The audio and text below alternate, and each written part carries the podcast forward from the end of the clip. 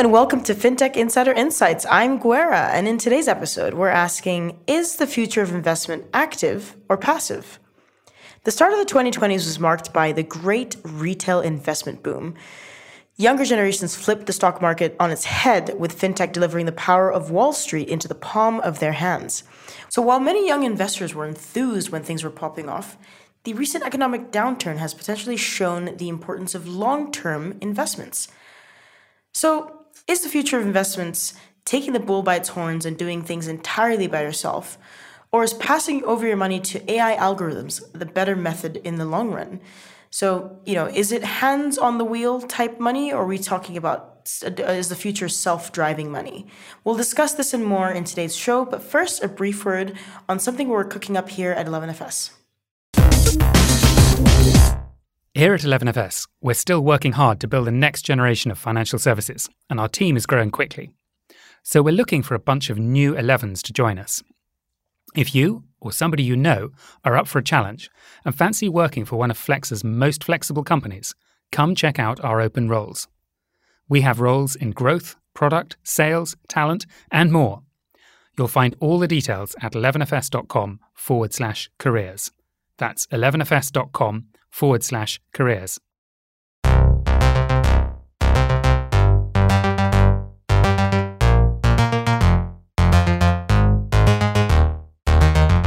Let's get started. As always, I am joined by a panel of amazing guests who can shed some light on this topic. So, first of all, we've got a FinTech Insider debut from Rajan Lakini, the head of PR at Plum. Welcome, Rajan. Um, can you give our listeners a brief introduction to Plum for those who've been living under a rock? Yeah, hi everyone. Um, thank you for the team at FinTech Insider for inviting me. Um, my name is Rajan and I work at Plum. Uh, Plum is a smart money app helping people to save, invest, budget, and manage their spending in an automated and effortless way. Brilliant. And we've got a welcome return to FinTech Insider from Dan Lane, the manager of investment writing over at Freetrade. Welcome back to the show, Dan.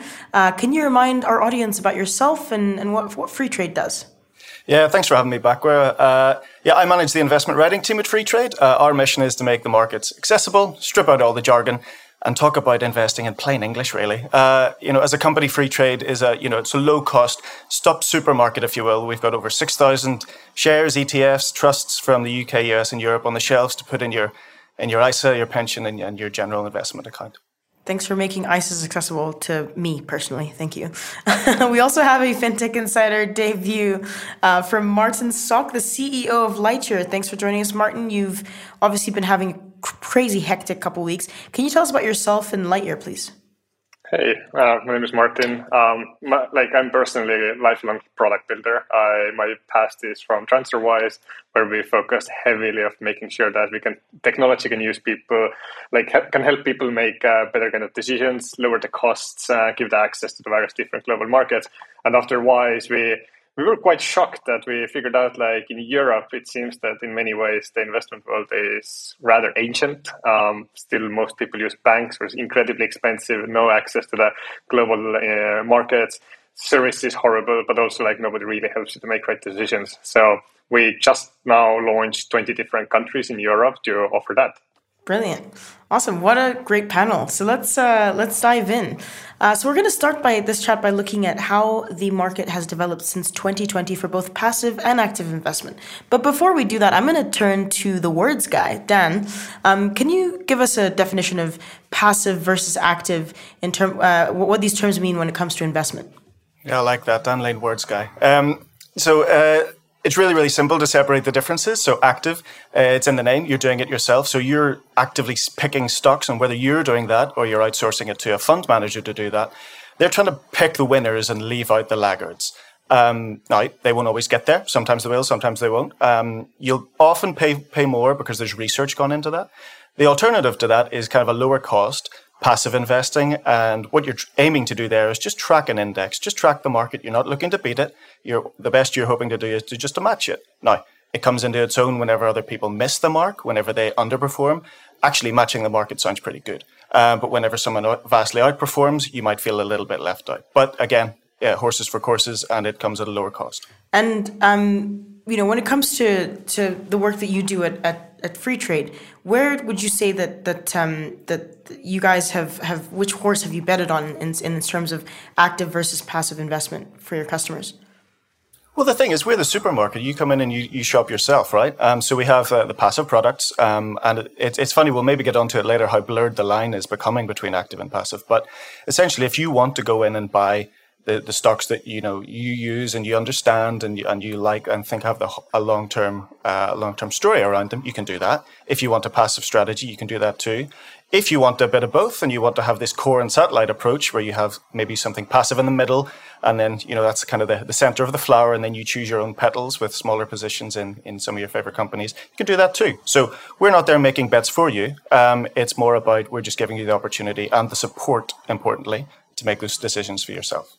Martin, Lightyear is, um, you guys are, you know, like you said, you've launched in 19 countries, right? You're pretty global with your reach. Um, can you tell us a little bit about what you see? What are the differences between uh, passive and active investment culturally, like since 2020, um, across the markets that you work with? So I think there's like quite a bit uh, difference between various different countries. Like you can see, like some countries are quite a bit more kind of uh, wealth management oriented or more risk averse in many ways. And then uh, maybe even kind of the newer countries in Europe, you can see there's more risk in a way, like people are willing to kind of make uh, kind of riskier bets and whatnot. But like me personally, like when we started like building this solution, then we actually didn't kind of aim neither of these categories uh, because I think it's kind of really easy to kind of pocket people in one category and another. Um, and I think there's like some reasons why we have to do that today. Like the passive investing is kind of in many ways only way to do investing today because it's incredibly expensive in many many markets. Like you have to do bigger contributions. Like you don't kind of have an opportunity to balance your portfolio go in and out in the uh, investments because it just doesn't really make sense financially. Um, like if you start looking into that, what Europeans want to do, and I think there's somewhere in the middle, in the, in the same way as as uh, Dan shared that people need to make their own decisions, and that's what we saw. Like I actually start looking into the investments like maybe the robo advisors make sense and like i think they don't because the problem there is that people lack of the control and uh, um, they want to make some of their own decisions. So i think the, the kind of the re- reality is that in all countries there are some kind of tendencies like more kind of passive more active but in the end like people will give them an input and that input will kind of define your strategy around that. Um rajan eh, with with the work that you guys do at plum can you just give us a bit, bit of a little bit more of an explainer of how uh, you guys approach, like what your ethos is around investing for your customers, and and what you're hearing from your product managers, from the researchers in the business. Um, like has has have what customers asked for has that shifted since Plum was founded? Because you know Plum is you guys have had such great success in the UK. What what has been the arc? Uh, with regards to passive versus active, is the pendulum swinging? Is it are people 50-50? What are you seeing? So yeah, just to give you a bit of an idea of Plum's proposition. So um, in terms of our investing uh, offering that we provided to people, it was primarily focused on funds. Um, so we've got 12 funds that people um, can invest to into, um, and it was a they're around a broad range of different themes. So you can invest in um, the FTSE All Share or the S and P 500, or if you're really um, into ESG, there's an ethical fund that's available to you or you can invest in healthcare. So it's, it's around a broad range of different markets and, and different themes. Um, 12 isn't a huge number, but actually, what we found is um, for our customers who actually are new to investing, have very little knowledge um, around it, actually giving them a smaller number of fund choices has actually helped them to make those decisions um, around what funds to invest. And I think one of the challenges that sometimes can happen when you've got lots of different um, funds and shares that are available is it can be quite intimidating um, for customers when we're making that choice. So I think enabling people to have perhaps a smaller choice um, to begin with, and then as they develop that expertise, um, develop giving them the option then as they develop their expertise around investing to then have that broader group of uh, shares to choose from um, gives that good balance. So we've offered funds, and then Um, a few weeks ago, we launched our first group of stocks, so people can invest commission free into just over 500 US stocks um, with Plum as well. So we're offering that option now for people who, yes, they may want to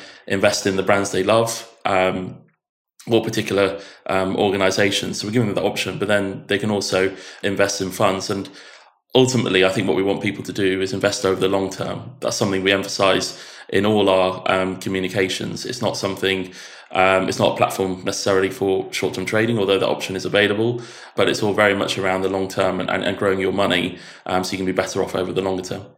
And I imagine that's that's really, uh, you know, shifted or at least like evolved during this retail investment boom we've seen right since 2020 so like last year in 2021, the GameStop stock frenzy highlighted how volatile retail investment can be, but it also shows how powerful uh, it can be, especially with the organizing that was happening on Reddit, um, Wall Street Bets, and across Twitter as well. Uh, what has led? What factors, Rajan, do you think have led to this perfect storm of um, this boom in investment in retail investment? I think there's a lot of factors, but one of those is um, which I think is underestimated, is just conversations with friends and family. So what you found was some people had begun investing or um, or recently, you know, invested into different assets and, and they were doing well. And there's that kind of feeling of, oh, I, am missing out on something here. And I think that played a, um, a, significant part. And I think that's an underestimated part, I think, in terms of more and more people um, getting involved. And I think we particularly saw that around crypto. And I think we're seeing some of the um, repercussions of that um, uh, now with what's happened with the market. But ultimately, I think during um, lockdown, people had more time, and particularly, I think the younger generations who you know have, have missed out in a number of different ways in terms of um, seeing the benefits from um, economic growth. They thought that this was an option for them to um, you know grow their money, and having seen their friends and family being successful around it, they increasingly began to enter the market and with interest rates um, where they were now, we were seeing some of those growth stocks particularly doing very well, Tesla namely, and I think it remains very, very popular among a number of uh, different um, investment platforms.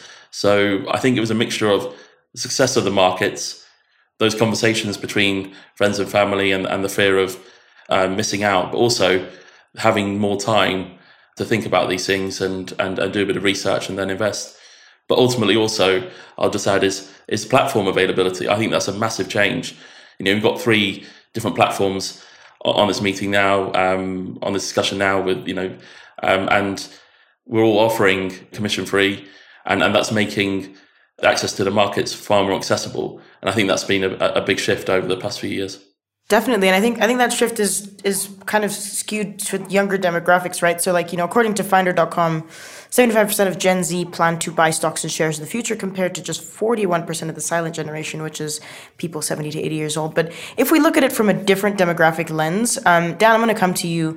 Like, let's look at it from wealth and income, right? So, how much does income, like income levels, play into this? Is wealth management and robo advisory exclusive to those who are like serious with cash? Um, has retail investment been led by those with lower levels of income? So I guess I'm, I'm leading toward a question being like, is is passive and active investment um, can it be split across income lines or I guess like wealth lines of, of individuals? Yeah, I think we're talking about a couple of things here because one is the way that the industry should have always looked um, but gravitated towards people with high levels of cash. And then there's the other way, which is the strategy, how much time you want to put in, how much you actively want to get involved in this, and how much you just think, hey, it's, it's like my vegetables. I know I should have it, but I don't really want to get involved. On the first point, if in the UK especially, if we look at some of the, the big, bulky, you know, uh, wooden clad walled offices where the, you see you, you start to understand how they afford such lavish offices because their fees are so high these are like the private wealth managers, and then you get into advisors, and then you get into platforms charging high fees. For years and years, there was just this attack on the retail investment industry about sucking money out before you've even placed an investment. I don't. I think that the retail will would have always been there, but they've just been priced out. It's wrong to say that suddenly there was this massive retail will over 2020.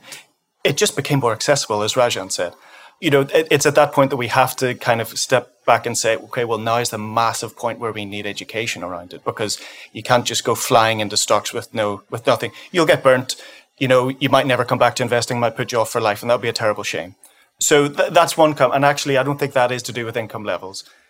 The other side of it is to do with kind of okay, well, here, here we have an industry that's ready for the future now, and it's becoming part of everyday life. So it used to be that you would set up a meeting with your advisor, they would maybe go out for lunch with you, and no one wants that anymore. It's too clunky, it's a little bit too chummy chummy. Um, we want to be doing these things on the go. We want it in our pockets, and we want to just make this part of our life, not a big event in our life. So whenever we think about regular savings plans, whenever we think about um, you know, I've seen this on the news. Can I explore it in my pocket? Can I have a look? What are the ratios on my phone? Um, what are the key stats of these companies? Is it attractive? You know, we have to wake up and think that, you know, people in the US have been doing this for years. It's like very, very common to talk about your stocks over the dinner table in the US. We just don't do that. And there might be somewhere in the middle where we're happy enough to have these passive things ticking over in the background with room for event driven trades where we go, oh, actually, this might be a good time to to get that company that I've been following for a long time, uh, it's it's suddenly become attractive given you know its ratios have fallen or something. So there is a bit of a mix there, but um, in short, it's not an income thing. Um, and I think it's wrong to say that because then we get into things about, well, are people with lower incomes less skilled? And it's, it's just completely not the case. Right. And, you know, so let, let, let's, let's, let's segue into the next portion of the conversation, which is looking at those challenges, right? So, like, I guess both both passive and, and active um, investments uh, strategies do face some challenges, right? So, um, research from June said that retail investors aren't preparing their portfolios for an economic recession, according to Bank of America. So, robo advisors may react auto- automatically during market downturns, which means that it's up, up to you to veer from any default actions. So, what happens when an economic downturn sucks the air out of a market? Martin, I'm going to come to you on this one. Um, what are you seeing from your customers, from your end users? When it comes to an economic downturn? Are people turning away from? Uh, so basically, what happens when when they're hit with a challenge? Can I challenge these both statements? Uh, what you made uh, that robo investors will automatically react. I haven't seen that happening anywhere. Um, like it's a good idea, but I don't think it has implemented. I think it will be implemented at one day. And the second is uh, retail investors aren't preparing their portfolios, and like 100% sure. Like a lot of people are not preparing. So what's the like what's the problem there? And i think like the big problem is that people lack of understanding what's actually happening on their portfolio and in the market. So um, i'm a vocal advocate of like there's no no reason to try to educate people through like i'm going to create the blog post about dollar cost averaging and investing in the long run and whatnot like because nobody reads that effectively. It's like how like my question is that like how do you get these people prepared? And this is an education and you need to bring that education into the app. And like if if the people understand what's going on in their portfolio they can see their risk levels and they can figure out like am i willing to take that risk on? Then this will help people to make decisions understanding what's happening in the market understanding your risk and downturn and like whatever upside as well. So all that in mind um, investing is a weird thing. There's a lot of different people there. Like if i'm looking around here i have my co-founder who invests in a lot of value stocks. I'm investing more into growth world. There's uh, two guys there who's like fully focusing on a dividend yield and whatnot. So all the downturn impacts these people differently and their kind of view is different and like their kind of reaction and information is different. So in that sense like I don't think there is like this one way to say that, oh, we can solve this or having this kind of simple indication. I think um, if we are able to get away from this execution window based uh, investment platforms uh, in active investing, where you just have like enter the ticker Apple, Tesla, and you're going to buy that, and that's it. And then you see the portfolio, you have like 100 of that. But if you're going there, they're saying like, hey, like I don't know, Tesla is there's a PE ratio, what means whatever the PE ratio means. And if you are understanding that this company needs to grow quite a lot to kind of um, uh, actually be in reasonable value in the share price, then you can start like thinking about in a position that, oh, like I'm 90% exposed into Tesla, which is rather volatile and risky stock in a way, and like stuff can go upside side and sideways. So like I think the question comes in that are we able to build a really good investment platform on uh, access, fees, transparency, and all that view. But I think the next step in the future is like, do these people actually understand what's the kind of risks, who they are? And I, am calling it like it's a kind of personalized investment. I think that's the kind of future. It's not active or passive. I think I, am going to push back on what you said about the education piece, about like how no one reads uh, that stuff. We've got someone on the line, Dan, whose whose job really is to to write that content. And as someone who is a retail investor with no financial degree or understanding of how markets work truly, you know, like deeply. I mean, I have like a bit of a base understanding. I personally, I'm interested in retail investing. I know a lot of people, regular people who are, and we turn to platforms like Freetrade, um, who've put together extensive resources to educate users. Um, earlier on the call, I forget, someone was talking about how they were looking for tips on how to stay cool um, by looking on TikTok and social social media platforms. People are actually using social media platforms like TikTok um, to financially educate themselves as well. So it's not just blog posts, right? Um, Dan, how key is education an element for this generation of investors? Like, and I know that it, I, I don't. I want to kind of look at this from a more thoughtful lens because we hammer on and on about how education is important. Yes, but like, what is the future of education in volatile markets, in you know bear markets and and bull markets? Um, what what does that look like? And and just also to preface this, as a millennial who personally has never been old enough to like be in a bear market. It's it's a bit of a shock to me now, and I'm, I'm you know have lived on the gravy train for so long. Um, you know, what does edu- what does thoughtful education look like, and, and how key is that for the for this new generation of investors?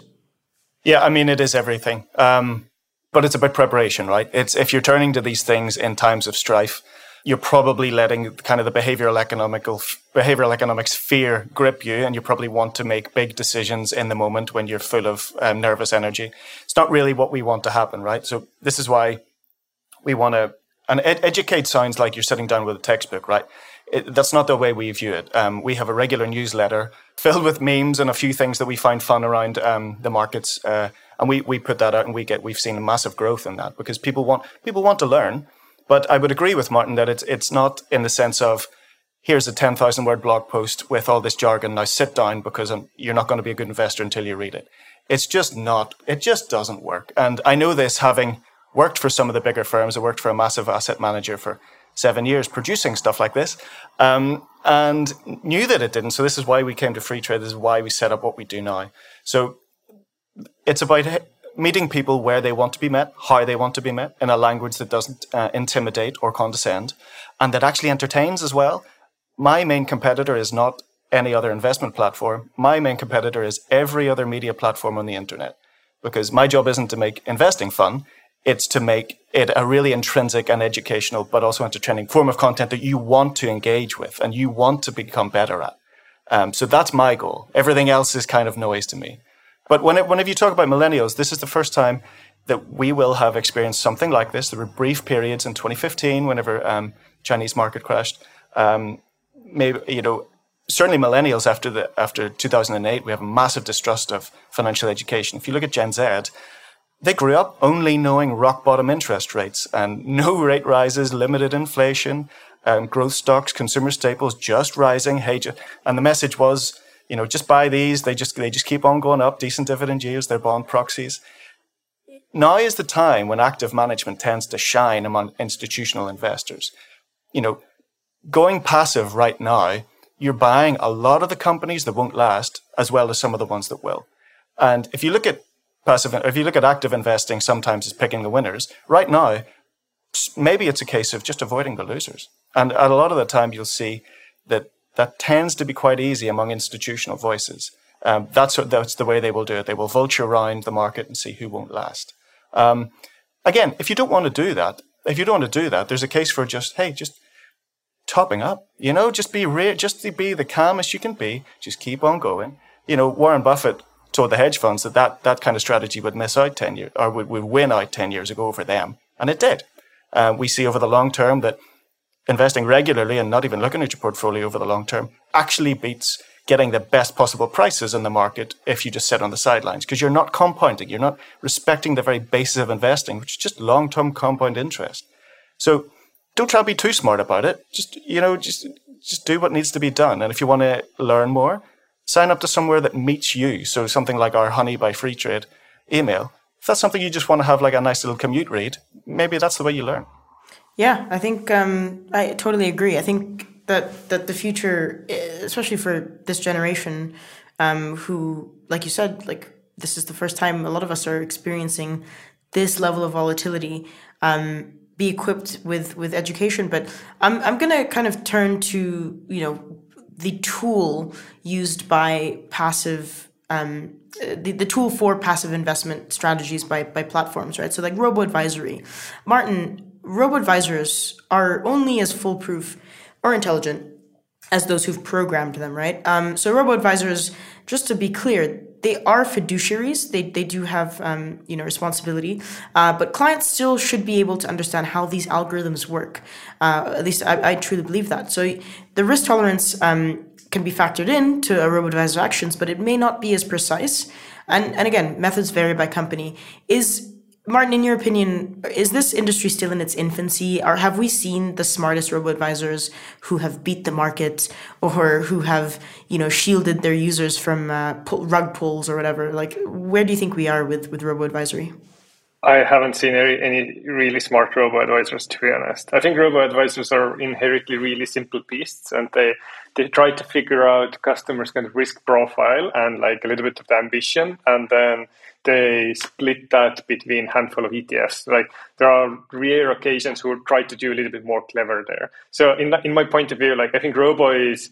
I don't think that robo as an industry is actually um, the kind of long term view in that industry. I think the robo will be a feature in an investment platform. So I can invest today in ETFs. Um, if Robo tells me to invest in free ETFs, I can come to Lightyear and just invest into those free ETFs, and that's it. So I can do it really simply. So I can be a little bit more clever. So I can set up a recurring payment into the portfolio uh, of these ETFs. Uh, but I can also add uh, something cool there, what excites me. Maybe 5% of Tesla, and then I'm going to split that money out there. So I think that this is actually what's going to happen quite a bit more is that people have kind of this really clear defined set of rules what they can use. So they can set up multiple different portfolios. I have one for world index never gonna touch it. Then i have one where i maybe want to gamble like put 5% something into like teslas and gmes or whatever excites me in a way. And then i have this kind of long termish portfolio what i say like hey half of that should go to technology, half of that should go, or like some of it should go to health, something should be in a kind of low, super low risk asset, and it kind of balances itself. Whatever, if some industry goes a little bit stronger, then it balances itself out. If it uh, goes less, then it balances other way around. But it's a constant like a dollar cost averaging going money into that account. And I think that's super powerful because that gives the control of control of making decisions and control control of understanding what who are you and what's your risk also learning element into it. And that creates, I think, a really good understanding of like how people should invest and what and why they're doing. I think the robo big problem is that people just don't understand what's going on there and they don't trust it, but then don't use that because of that. Yeah, I think yeah, trust. You've touched on something really important. But let's uh, let's let's take a, a short break, um, and because uh, I really want to get into what comes next, really. So let's take a quick short break, and we'll be back momentarily. So we're going to go out on a limb here and assume that you're enjoying this podcast. We're also going to assume that, like us, you're a fintech nerd and that our podcasts, live events, video series, and documentaries keep you tapped into everything that's happening across fintech and connected to the fintech community. So if you're interested in creating content that informs and entertains, then you should definitely chat to our media team and get in touch on sponsors at 11fs.com. All right, let's move on from the challenges and, and look to how the market will change in the future. So, um, you know, a lot of a lot of millennial talk on the internet and you know among my friends and stuff is that like active investment, hands on the wheel money is the way to go. Passive investment is only going to get you incremental returns. Compound interest is boring. Uh, I need compound interest plus more. but um, we're seeing a bit of a shift, right? We're seeing we're seeing a shift um, in sentiments uh, to to kind of like I said before, the pendulum swing uh, to like you know self driving money.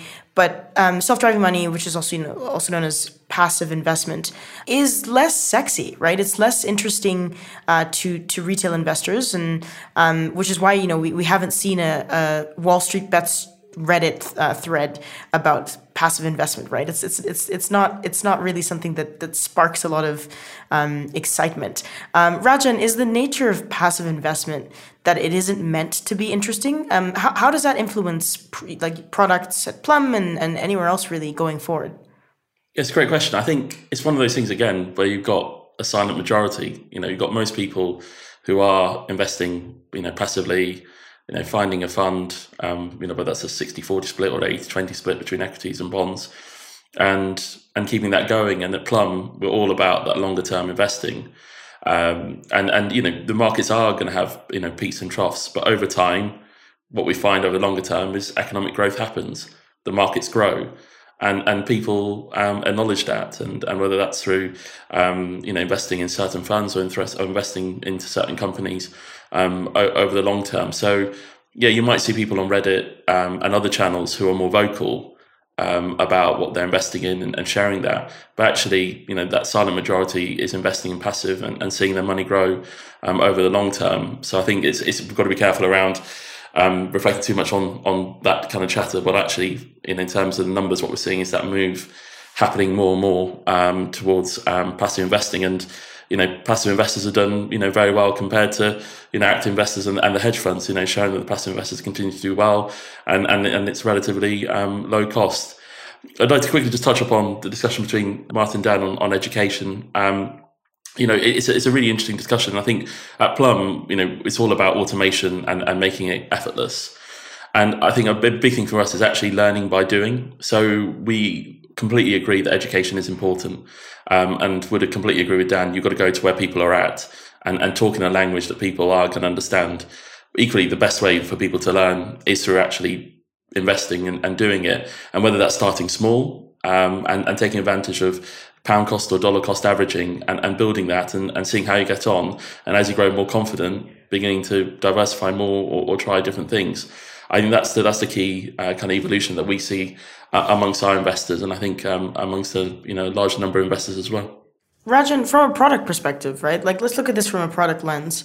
How does one design a product that is meant to be left alone, right? Like, like you've, you've talked about dollar cost averaging, the fact that you know um, passive investment tends to outpace hedge funds, even right? These are multi-billion-dollar organizations that are designed to trade, right? So, uh, 50, 55% of Amer- American millennials uh, and Gen Zs are not prioritizing saving right now. Like, how do we go about building a product that is just meant to be left alone? It's meant to be self driving? Yeah, it's, it's a real challenge at the moment, you know, with, with cost of living and inflation um, really impacting people. Um, what we'd always say is make sure you've got your savings in place and you have an emergency fund before you think about investing. The last thing you should be doing um, the last thing you know you should be doing when you're in that position is beginning to look to invest where you have got debts to pay. So what we do make sure is make sure your debts are paid and you've got an emergency fund in place that helps to cover you for three months of your home bills, your mortgage, your rent, energy bills, etc. And then when you are in, then in a position and you've got that stability, then you should look to invest, and that's a really really um, important message. So once you are in that position and you are looking to invest I think in terms of the, the product itself, making it easy for people to engage with um, is really important, and, that, and, that's through the communications that are sent to them, whether that's um, you know the app message or the email, um, and the design of the product. And I think it goes back to this design around not overwhelming people with lots of choice to begin with. Uh, so making sure that you know you present you know a number of different options, saying you know these perhaps are the most popular, or this is what um, you know people with in, you know, um, in, in, your position have, tended to invest in. So you, you give to people some idea of what they might want to do, and then they can make you know the, their choice from there. Um, and then I think the the other thing is just being careful in terms of how often that individual is communicated with around um, their investments. I think you know certain uh, apps in other industries I'm talking about will regularly engage the individual, and that not might be in their best interest because it might lead them to make um, the wrong choice. And particularly now, where you're seeing the markets where they're at, um, people who have G naturally have said they want a longer term risk horizon will see some of their funds and stocks in the red, and they might go, "Oh, I need to do something. I need to make changes." And, and then ultimately, um, it might not be the right decision. So, you know, like Dan said, um, you know, keeping calm, keeping consistent, um, is absolutely key, and, and having that longer term view. Yeah, let's let's look even more. Let's look more futuristic now, and, and kind of pivot to crypto, the big C word, right? Um, I'm gonna kind of shine a spotlight real quick on Rajan and Dan. Um, in 2021, there was rumors uh, that were reported by the block that um, Freetrade and Plum were plotting crypto launches. Uh, purely based, I think, on on uh, your your jobs pages. I don't know if you ended up hiring these people, um, but it kind of looks like and sounds like both your businesses. Dan, I'm going to come to you first. Your businesses kind of see a future of investing in the crypto market. So about 50, 59.1 million Americans owned some sort some form of cryptocurrency in 2021. Uh, Vietnam right now is currently ranked as the top Chainalysis Global Crypto Adoption Index, followed by India and Pakistan to round out the top three. So we're seeing a lot in in the global south, but I mean there seems to be momentum in, in, in the UK and Europe, right? So.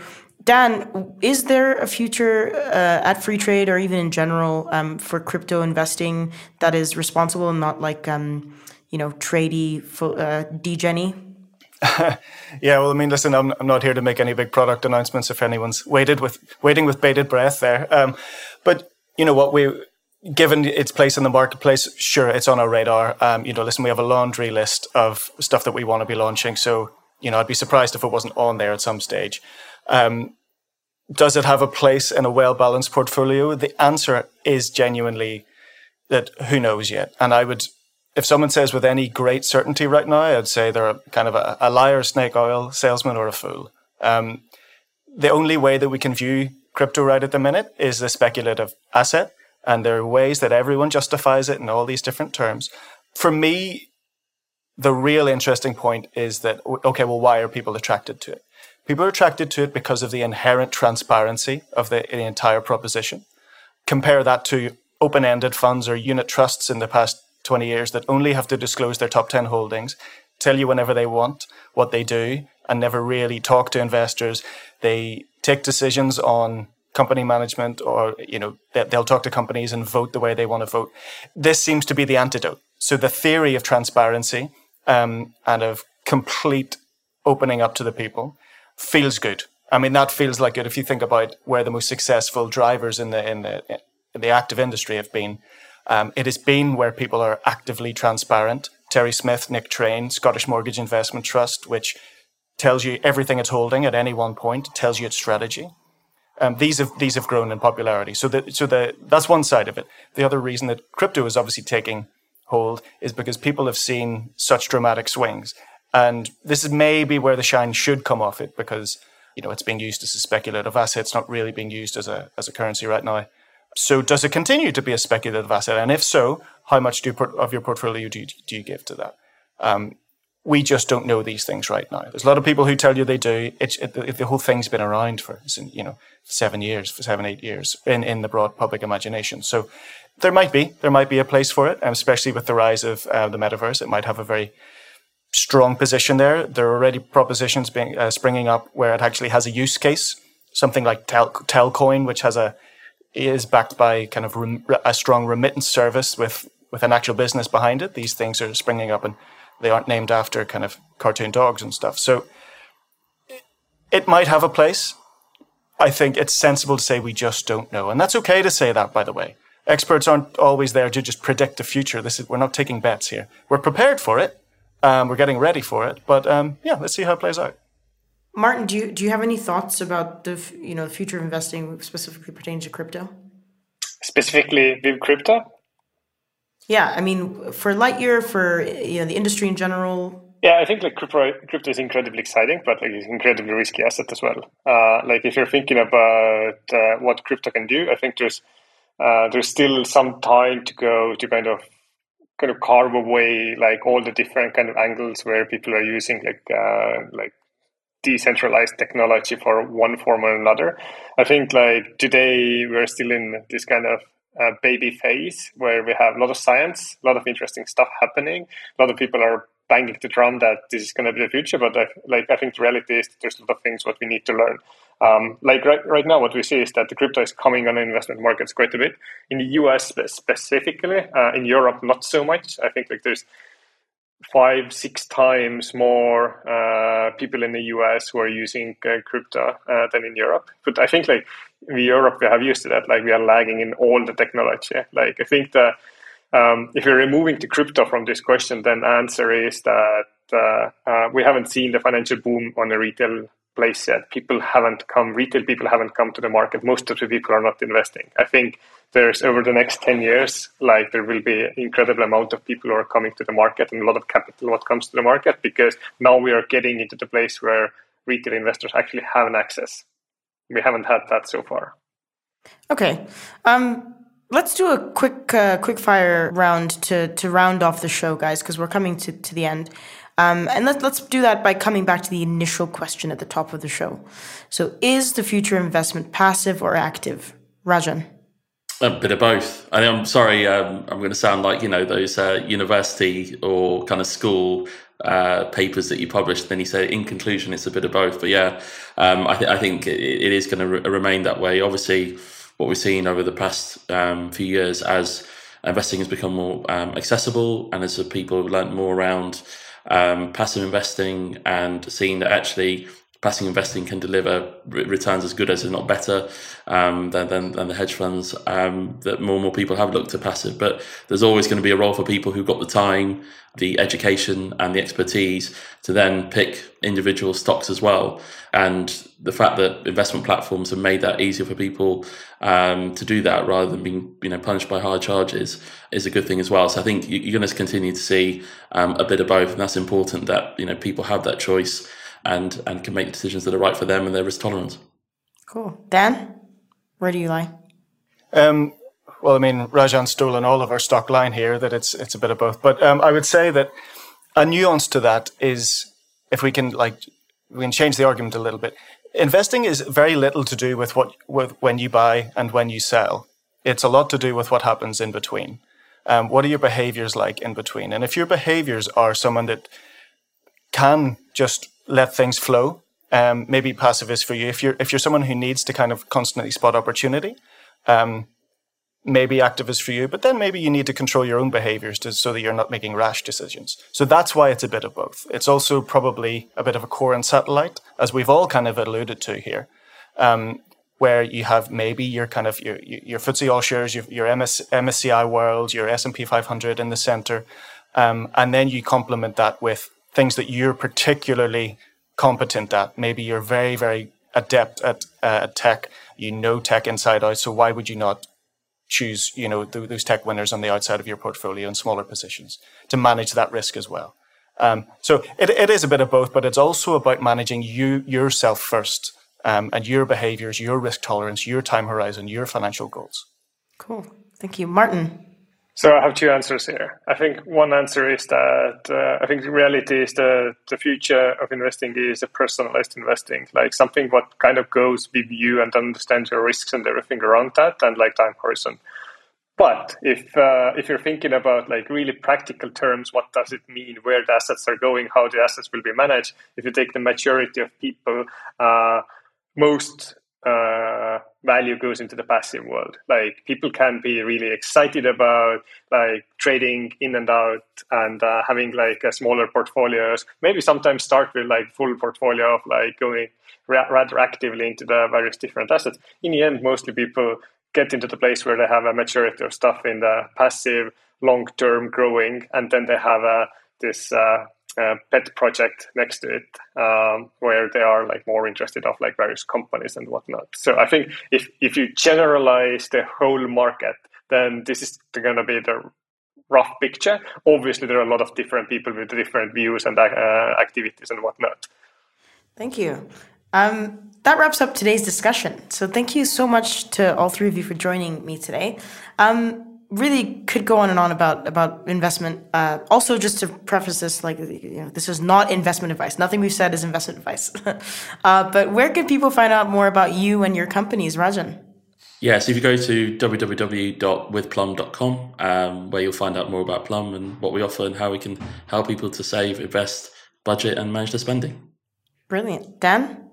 Uh, well, you can find the Freetrade app on your on your, on your favorite app store, um, or you can find uh, all of our supportive materials, um, education, and just a little bit of fun on the markets uh, on the Freetrade website. And you can sign up to Honey by Freetrade, which is our regular newsletter.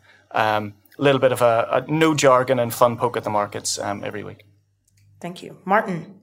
Yeah, Lightyear website is golightyear.com. Um, if you want to contact me, feel free to write me, martin at golightyear.com. I'm happy always to discuss various investment topics with everybody.